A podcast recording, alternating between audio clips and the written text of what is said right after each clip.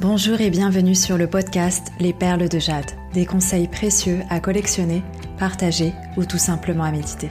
Je m'appelle Julie, française installée aux Pays-Bas depuis quelques années, ancienne responsable d'un département achat devenu coach. J'ai décidé de changer ma vie afin de changer celle des autres, voire la vôtre. Je vous aide à trouver de nouvelles pistes de réflexion et passer à l'action afin d'être plus épanoui dans votre vie. Abonnez-vous sur la plateforme de votre choix pour ne manquer aucun épisode. N'hésitez pas à me rejoindre sur Instagram, où mon pseudo c'est Julie-UGS afin d'échanger. Le lien se trouvera dans les notes de l'épisode. En attendant, je vous souhaite une bonne écoute.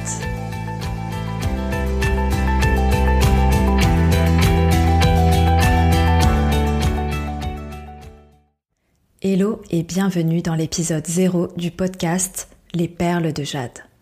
Dans cet épisode, je me présente. Je vous raconte qui je suis, d'où je viens où je vais, toujours avec authenticité. Je vous explique aussi pourquoi j'ai commencé ce podcast. Française, issue d'une famille de classe moyenne, ayant grandi en banlieue parisienne, j'ai tout quitté pour m'installer aux Pays-Bas il y a quelques années. Aujourd'hui, je suis mariée et je suis maman d'une petite fille de 7 ans. De nature très introvertie, j'étais le genre à m'asseoir toujours au fond de la classe, à ne jamais lever la main alors que je connaissais toutes les réponses. Le vrai stéréotype de l'intello et première de classe, que j'étais vraiment. J'ai été élevée à l'asiatique. Il faut travailler dur pour réussir. Mais c'est quoi la réussite? À vous de me le dire. En 2002, j'intègre une école de commerce parisienne où je deviens présidente du bureau des sports. Malgré moi, drôle d'histoire d'ailleurs. J'ai pas trop compris ce que cela signifierait jusqu'à ce que je doive parler devant un amphithéâtre blindé d'élèves afin de me présenter. Durant cette année, j'ai énormément appris. C'était comme gérer une mini-entreprise, entre la gestion de budget, l'organisation d'événements, travail et management d'équipe. C'est à partir de là que je suis sortie de ma coquille. J'ai travaillé dans plusieurs entreprises, 13 si on compte mes deux stages, allant de start-up jusqu'à de grandes multinationales, dans le milieu du transport, de la mode et surtout de l'industrie alimentaire. Je suis une vraie fan de nourriture, donc ça n'a étonné personne dans mon entourage que j'y passe la majorité de ma carrière. On en reparlera également, et éventuellement des raisons pour lesquelles j'ai changé si souvent d'employeur dans un autre épisode et comment cela n'a pas impacté ma carrière. Après 13 ans dans le salariat, j'ai décidé de tout quitter du jour au lendemain sans pouvoir bénéficier du chômage, car en fait aux Pays-Bas c'est complètement différent qu'en France. Quand on démissionne, il est très rare de pouvoir bénéficier d'une rupture conventionnelle, donc pas de chômage pour moi. En mars 2020, je décide alors de lancer mon business de cœur, Up Green Stories pour lequel j'avais fait une formation trois années auparavant et j'avais présenté mon business plan ainsi qu'un pitch pour tâter le terrain. Upgreen Stories, c'est une marketplace européenne dédiée à l'upcycling. Mon but, aider les créateurs upcycling à faire de leur passion un business profitable avec pour objectif pouvoir en vivre. Un peu comme Etsy, quoi, mais uniquement pour des produits surcyclés. Bon alors, c'est quoi l'upcycling Surcyclage en français? C'est la valorisation des déchets. Les déchets, c'est ce qu'on ne peut plus utiliser, ce qui est cassé, bon acheté. Et contrairement à ce qu'on pourrait croire, on peut en ressortir de vraies pépites.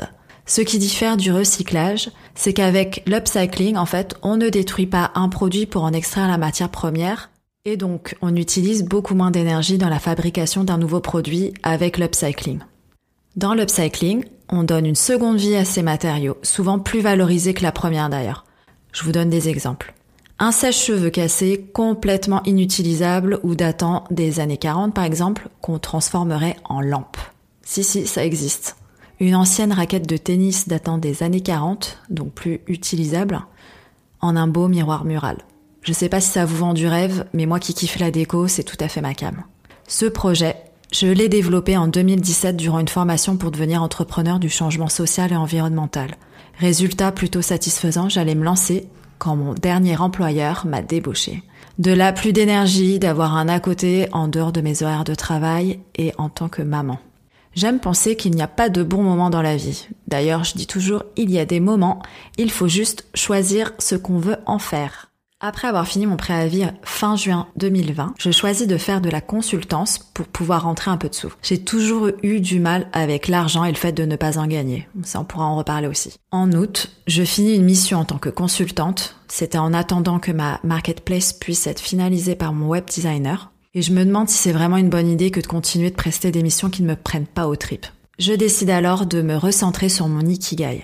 pour ceux qui ne savent pas ce que c'est, c'est une philosophie japonaise qui fait référence au fait de trouver un sens à sa vie, un équilibre, une raison de se lever le matin. Petite dédicace à ma team Savers du Miracle Morning Challenge. Et donc mon ikigai, c'était ça. Pas seulement ouvrir Up Green Stories, une marketplace pour aider les créateurs upcycling, mais en fait je voulais aider les gens en général et surtout les femmes. Je deviens donc coach. Sur quels critères m'a-t-on déjà demandé? Bah, Tout simplement basé sur mon expérience passée. J'ai managé plusieurs équipes de tout âge, allant de jeunes diplômés à des gens très expérimentés, très seniors, et je peux vous dire que ça n'a pas toujours été facile. Mais j'avais jamais pensé en faire un métier, et encore moins de me faire payer. J'ai toujours aimé enseigner, c'est quelque chose euh, qui m'a toujours passionné. Mon dream job à la base c'était professeur des écoles, et pour être honnête, j'ai même été prof à domicile pendant mes années collège, mes années lycée et mes années d'école de commerce, c'est pour vous dire. Plus qu'un coach de vie, qui pour moi se rapproche énormément de la psychologie, on fait souvent appel à un coach de vie lorsque l'on traverse des étapes difficiles de la vie. J'ai choisi d'être happiness coach. Mais alors c'est quoi happiness coach? Moi à la base j'avais découvert ce terme, entre guillemets, en cherchant du boulot. Et c'était apparu sous le nom de Chief Happiness Officer. Si si, je vous assure ça existe vraiment qui fait généralement partie d'une structure RH en entreprise et dont la fonction est de créer ou de participer à l'amélioration des conditions de travail des employés pour faire en sorte qu'ils se sentent bien. Or, je ne souhaitais pas rester dans le monde corporate. J'avais plus du tout envie de faire des choses allant à l'encontre de mes valeurs, devoir se plier à l'autorité patronale et aux directives qu'on ne peut pas challenger à cause de la politique d'entreprise. Donc voilà, j'ai décidé de me lancer. Bref, ma définition de happiness coach, c'est une personne qui veut aider les autres à être heureux, être épanouis dans leur vie. Je ne souhaite pas forcément régler leurs problèmes et en fait j'ai remarqué que nous étions nombreux à être insatisfaits de notre vie et pourtant peu d'entre nous passent à l'action pour changer cela. Étant connu pour être quelqu'un de très souriant et positif de manière générale, j'ai voulu trouver une manière de pouvoir communiquer cette bienveillance aux autres. Ces good vibes, comme j'aime bien dire. Ça ne signifie pas que j'ignore le négatif, mais plutôt que j'avance tout en composant avec. Aujourd'hui, je suis fière de dire que je suis happiness coach pour les femmes. Des femmes que moi aussi j'ai été à différents moments de ma vie, des femmes que je suis encore aujourd'hui, car je suis une fille, celle de ma mère, une femme indépendante, une sœur, une amie, une femme mariée, une mère et désormais une entrepreneur. J'ai décidé d'aider ces femmes, car n'ayant pas pu bénéficier de cette aide quand j'en avais eu le plus besoin, je souhaiterais aider celles qui en ont besoin aujourd'hui. Alors certes, j'ai pu me développer jusqu'à présent, mais si j'avais pu être accompagnée correctement sur la voie du changement, j'aurais bien aimé. Alors pourquoi un podcast? J'ai commencé tout d'abord par switcher mon compte Insta, qui était perso, en compte pro. Pourquoi? Parce que je voulais d'abord aider mes copines et mes connaissances avant d'aider d'autres personnes. Donc ça, ça me tenait vraiment à cœur. Et puis je me suis aperçue que les gens appréciaient beaucoup plus les échanges vivants qu'écrits. Par exemple, quand je parle face cam en story et que je fais des messages vocaux, ça a carrément plus d'impact que de simples posts Instagram. Et peut-être parce qu'on fait partie de la génération qui scrolle à travers les feeds et qu'on ne lit pas forcément ce qu'on like, ça a eu plus d'impact. J'ai donc décidé d'exploiter cet avantage en lançant ce podcast, sachant qu'il est très difficile d'être mis en avant sur Instagram parmi le nombre insensé de comptes existants et actifs, je précise. Pour info, il y a aujourd'hui près de 2 millions de podcasts existants versus plus d'un milliard de comptes Instagram actifs. C'est un truc de fou. Je suis une grande consommatrice de podcasts moi-même et j'ai d'ailleurs remplacé la lecture par le podcast. J'écoute des podcasts en me douchant, en cuisinant, en faisant le ménage, même sur mon vélo, en scooter, en voiture, enfin la totale quoi, dès que je peux. Je suis persuadée que rien n'arrive par hasard. Ni le fait que j'ai quitté le salariat en 2020 et pas avant, et encore moins le fait que vous soyez en train d'écouter mon podcast. J'en profite pour remercier Safia grâce à qui j'ai pu lancer ce podcast via sa formation Build Your Podcast. Vous trouverez en note le lien vers sa masterclass gratuite. Vous connaissez un peu la nana qui ne fait que redoubler sa classe parce qu'elle n'a pas la moyenne à ses examens? Bah, Cette nana, c'était moi, quand j'étais dans le salariat. Une nana qui reproduisait sans cesse le même schéma, les mêmes erreurs, jusqu'à ce qu'elle comprenne qu'elle doivent changer quelque chose pour que sa vie change. Bref, j'ai décidé de changer ma vie pour changer celle des autres. Merci pour votre écoute et à bientôt sur le podcast des perles de jade.